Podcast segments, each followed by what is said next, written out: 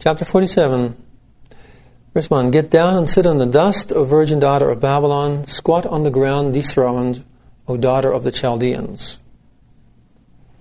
And this is not very elegant language. She's being treated like a slave girl who was the queen, who was the harlot queen over all the world. As we'll see, she's called the eternal mistress or mistress of kingdoms in the next few verses. And now she's asked to get down like a slave girl and grind in the dust. Squat on the ground, dethroned, O daughter of the Chaldeans. Isaiah defines Babylon in chapter 13 as the wicked and the sinners in the world and, and so on, the prideful ones, the arrogant, the oppressors, and all of those are represented here. In his seven part structure, Isaiah juxtaposes Zion and Babylon and gives a definition of who each one is. Zion is defined as an elect group of the Lord's people, those who repent, those who pass certain tests of faithfulness. And Babylon, on the other hand, is everybody else. Babylon itself includes many other nations, such as Egypt, in this structure I'm talking about. They all come under a Babylon umbrella. And Isaiah does that using this literary structure so that he identifies Babylon not just as the wicked in the world in a general sense, but specifically as all these nations, as militaristic and oppressive peoples, even kindred peoples that are proud in their hearts, and even those of Israel who don't repent, who don't measure up to the level of Zion. They too are numbered among Babylon, and they too go down into the dust. Dust signifying chaos, meaning they become non entities. They go back to their elemental state. They're buried. Their corpses lie in the dust or they disintegrate. Everything that is of this lower world below the Zion Jerusalem level disintegrates into its elemental state, turns to chaos. Virgin daughter of Babylon, alluding to kind of a neo Babylon or a new version of Babylon. Not the old Babylonian Empire, literally, but just like there's a new Exodus in Isaiah, a new wandering in the wilderness, a new building of the temple, so there is a new Babylon. And all that that implies. A new social economic structure of the world based upon the manufacture of the works of men's hands and their promotion and sale. And all of that goes into the dust, that whole economy, and all those who belong to it. If they don't repent and come out of exile and from captivity and bondage, because that social economic system is a system that leads to bondage, and it is a bondage spiritually and physically. All those who don't come out of that, who remain with Babylon, go into the dust they turn to nothing. You shall no more be spoken of as delicate and refined, because that was kind of the lifestyle that is implicated here. And that was just a facade. Take two grindstones and grind flour, unveil this robe, bare your legs, wade through streams. So she goes into exile. She has to take two grindstones. In other words, that's what slaves or the lowest of the servants had to do. The unveiling and disrobing contrasts Zion's being clothed in robes of glory in chapter 52, where it says, Awake, arise, clothe yourself with power, O Zion, put on your robes of glory, O Jerusalem, holy city. Shake yourself free, rise from the dust. Sit enthroned, O Jerusalem. Loose yourself from the bands around your neck, O captive daughter of Zion. That's in chapter 52, verses 1 and 2. So that's the exact opposite of what happens here. This girl becomes captive. This one gets down from her throne. This one disrobes. This one goes into the dust. All the opposite things that happen to Zion. The implication being that because those contrasts are so explicit that they happen simultaneously. In Isaiah's seven part structure, this is a simultaneous reversal of circumstances for both entities. Those who are Zion are reborn as Zion. They sit on their throne, they receive glory, the glory of God. He exalts them. On the other hand, all those who are this other category come to naught. Verse 3 Your nakedness shall be exposed and your shame uncovered. Because she was really a harlot, even though she was famous, in Isaiah's seven part structure. It's a worldwide system. It includes, as we saw in chapter 23, a worldwide seagoing empire that involved trade back and forth among all nations. Their Tyre represents shipping and overseas trade, and that was part of this Babylon economy.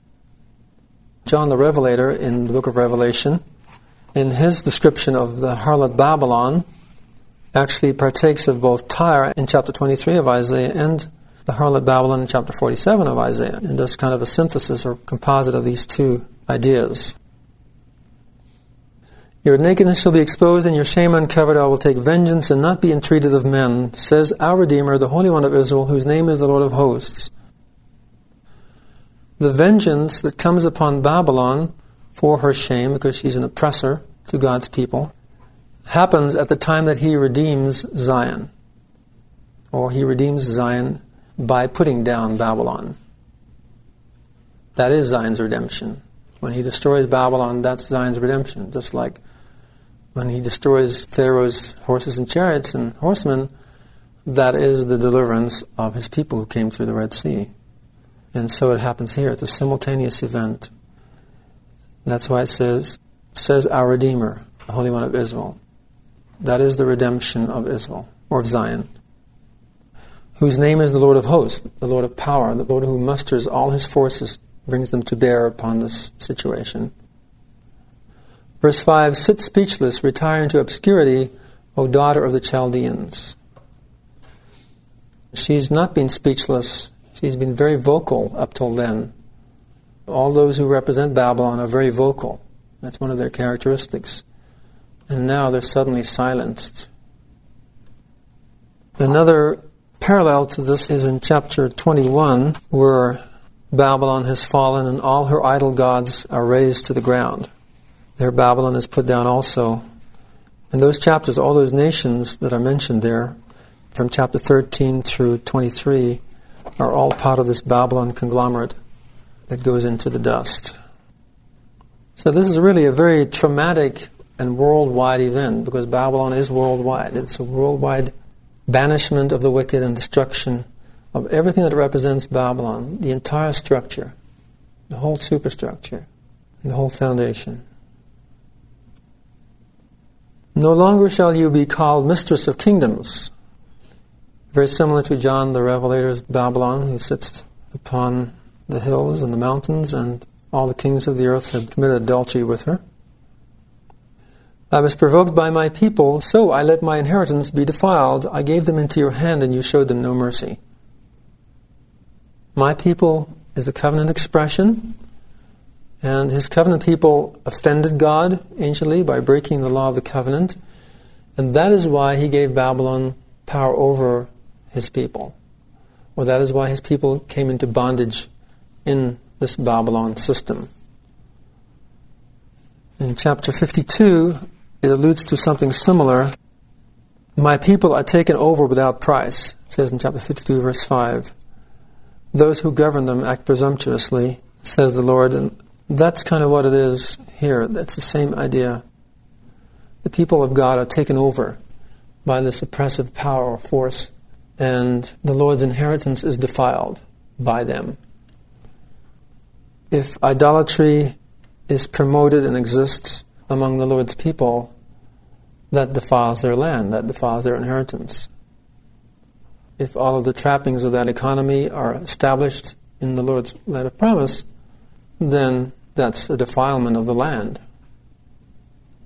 I gave them into your hand, that is the left hand, the king of Babylon or the king of Assyria, same individual in Isaiah, he's given power over them. As he had anciently, so he will again in the end time. I gave them into your hand, and you showed them no mercy. No mercy because of their wickedness.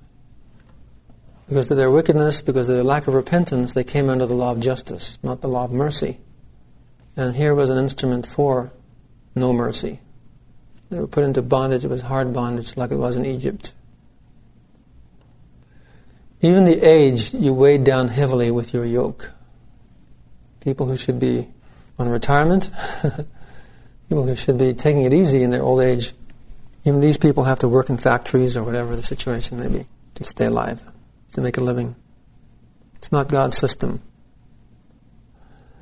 You thought, I, the eternal mistress, exist forever, and did not consider these or remember her final destiny. Those who belonged to Babylon were under the impression that that system would go on and on and on. I, the eternal mistress, exist forever. It's only going to go on and on and on, maybe even get better as time goes on. Exclusive of the fact that there were God's people there in bondage whom the Lord had care for and who would come under his covenantal promises, and if they would repent, he would deliver them from bondage. That never entered her mind. You did not consider these. These, the Hebrew Elah, means these people, or these people of God, these individuals, these covenant people, but it also has a connotation of gods, these gods. Elah can be these, the pronoun, or gods. Did not consider gods, the gods. Like Elo, Elohim, from the same root. The rabbis in the Jewish mysticism, Kabbalah, talk about that particular construction and its connotation of meaning gods or the exalted ones among the people of God. Or remember her, that is Zion's or Israel's final destiny. Zion's final destiny is to be exalted on her throne. That's where God wants to put her. But He can't put her there if His people are indulging in wickedness. So, someone else rules right now, but that situation is going to come to an end. It's only temporary. It's only temporary so long as the people are wicked, but when they repent and renew their covenant with the Lord and again become faithful and righteous, then Zion's final destiny is to be exalted and that implies the overturning of Babylon. Her destiny is to be made an end of. Her usefulness has served its purpose and she's finished. Now, therefore, hear this, O pampered lady. Babylon, securely enthroned, thinking to herself, I exist, and other than me there is nothing. Here we have Babylon, or this whole system, or all who belong to it, or this entity, assuming godlike attributes. Because God exists, and other than God there is nothing. Isaiah has said so a number of times. Other than God there is nothing. Without God we're nothing. Here she's arrogating to herself those same kind of powers or authorities.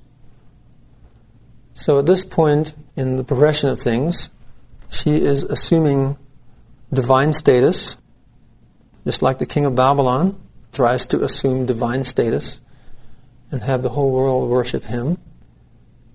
So she's becoming that way, and that is an anti God stance, which, when it comes to that point, that is when God makes an end of her. When she becomes anti God. And if she's anti God, she becomes anti his people, or people become anti Christ very much like Hitler during the Second World War, focused on the Jewish people to make an end of them.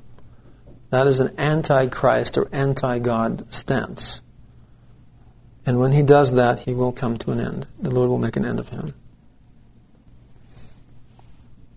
She says, I exist and other than me there is nothing. I shall not be widowed or bereaved of children. Because she has plenty of people to support her system, as we saw in uh, chapter 23, Tyre has plenty of colonies. Her merchandising centers and ports are all over the world, and those are like her children, her offspring.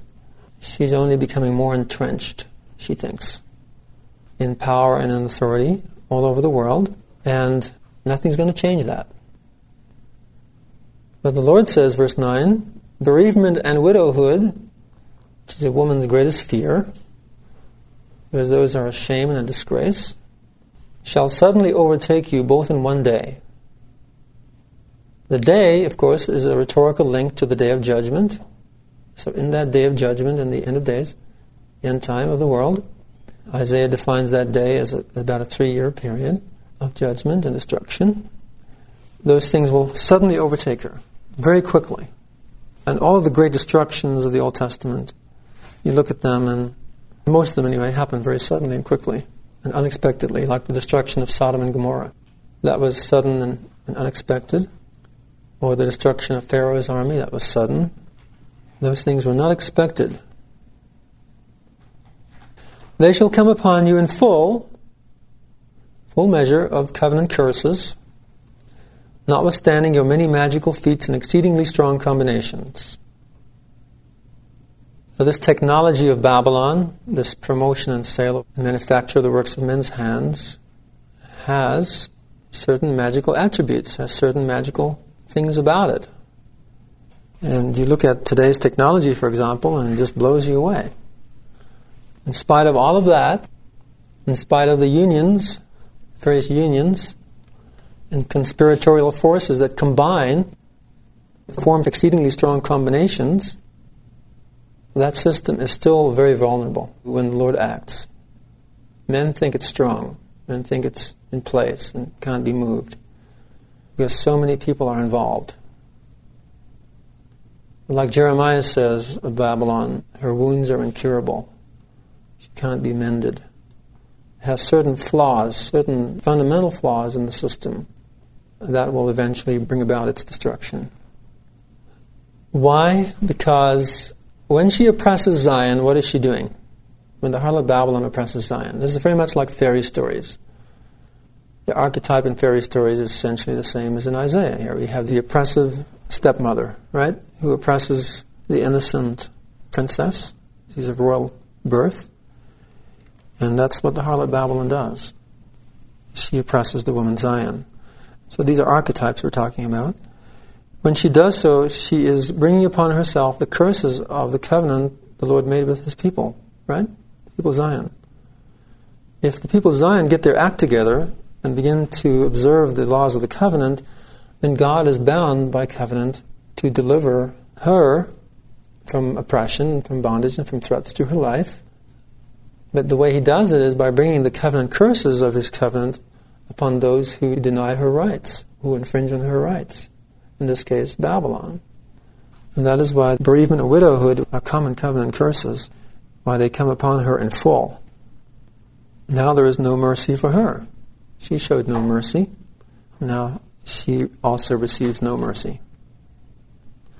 All the way through Isaiah, you'll notice that whatever the king of Babylon, the king of Assyria, or Babylon, whoever does, whatever they do to the Lord's people happens to them too.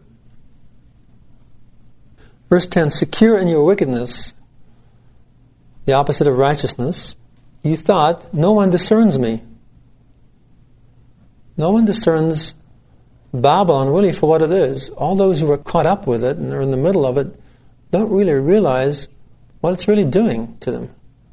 The people who were in bondage in Egypt, if you're born into bondage, don't you just accept that that's what it's like, that that's life? This is how it is.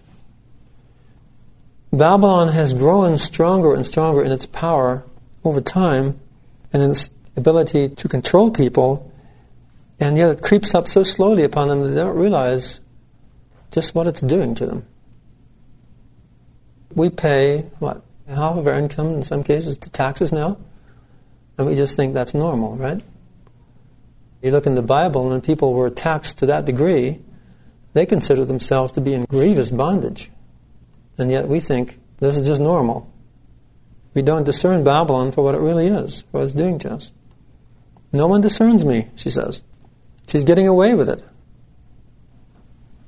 By your skill in science, you are led astray, thinking to yourself, I exist and there is nothing or there is none besides me.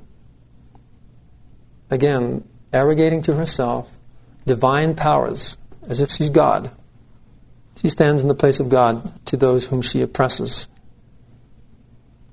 Also, the term skill and science indicate that there is a very sophisticated technology involved here.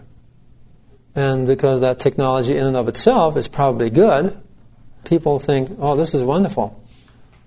But when the technology, and that same technology that in and of itself is good, is used to control and to oppress, to keep people in bondage, then it becomes evil and it works against her. Verse 11 catastrophe or evil or calamity or covenant curse, all of those are synonymous ideas. Catastrophe shall overtake you, which you shall not know how to avert by bribes. Because that's been the order of the day. If some problem occurs, you just bribe somebody and that takes care of that. You can bribe it away. But not this one. This is going to be a different kind of trouble. Disaster shall befall you from which you cannot ransom yourself. Who is ransomed, though? Is somebody going to be ransomed out of it? Yeah, the people of Zion are going to be ransomed out of it. The Lord keeps saying that over and over. But not Babylon. There shall come upon you sudden ruin such as you have not imagined. When that whole structure collapses, we can't even imagine what it will be like. It'll be like the whole world comes to an end. That's why it's called the end of the world, the end of the present world. It'll be a whole new world. Not the new world order, I dare say, which is a counterfeit of what it's supposed to be. Because that more or less is the perpetuation of things the way they are now, except with more controls and more oppression and more bondage. But this new world will be free. It will be of a higher order. It will be a new paradise, as Isaiah describes it. And we can hardly imagine that, and we can hardly imagine the destruction that will precede it. Persist then with your combinations, combinations or machinations of people and intrigues, covenants and orders and plans and schemes and all of those kinds of things. Even the cult gets involved and perhaps is the center of the whole thing. You see later on in the book of Isaiah. They're all part of Babylon. Persist then with your combinations and your many magical feats, your wonderful technology, which just blows people away. But really, that technology in and of itself has nothing to do with Babylon. It's just being utilized for her purposes to dupe people, at which you have exerted yourself since your youth. It may still be of use to you. Perhaps you can hinder it. So now Isaiah is beginning to mock her, speak of her satirically. It's been a great effort all this time. If you work just a little harder, you may be able to avert disaster. You may be able to do something about the trouble that's looming on the horizon. Verse 13, but you're powerless despite all your tactics. And she is a woman, and women do use tactics. Men do too, of course. Certain instances. In spite of these tactics and all of the machinations and all of the intrigues, she really is powerless before God, who has all power. Now let those who unravel the heavens, who observe the stars and make predictions month by month, stand by you and save you. Why? Because those guys have been predicting a wonderful new age, too. New world order. All the things that by the year 2000 we'll be doing, and all of the kind of technologies and the architectures and all of the things that we'll be doing in the future. And if we follow these statistics, that's where it'll lead us, and it's just going to get bigger and better as time goes on. So we might as well all have a piece of the pie, a bigger piece for me and a small piece for you, of course. And that's how it works. And all of that is phony because those people will not be able to predict what's going to happen. They have never even conceived that all of their schemes are going to come to nothing. So he's mocking them. Let those guys now predict, just like they've been predicting. Go ahead, let them predict, see how it measures up to what's going to happen. See, a stubble there burned up in the fire, verse 14 unable themselves to escape the hand of the flame. Fire, of course, is the day of judgment and the destruction by fire and by the sword. It's also a metaphor that describes the king of Assyria, the king of Babylon, who destroys the very entity that he represents. As stubble, because that's a chaos motif. It's like the dust. They're reduced to nothing. Unable themselves to escape the hand of the flame. Those who do escape, of course, are the people of Zion. Again, the hand is the left hand, the flame is also. These are all metaphors describing the king of Babylon or the king of Assyria.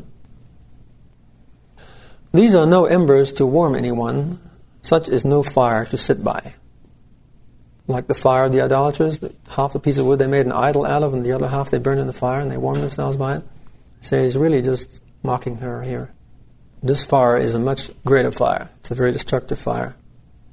Fire that turns everybody to dust and flying chaff in an instant.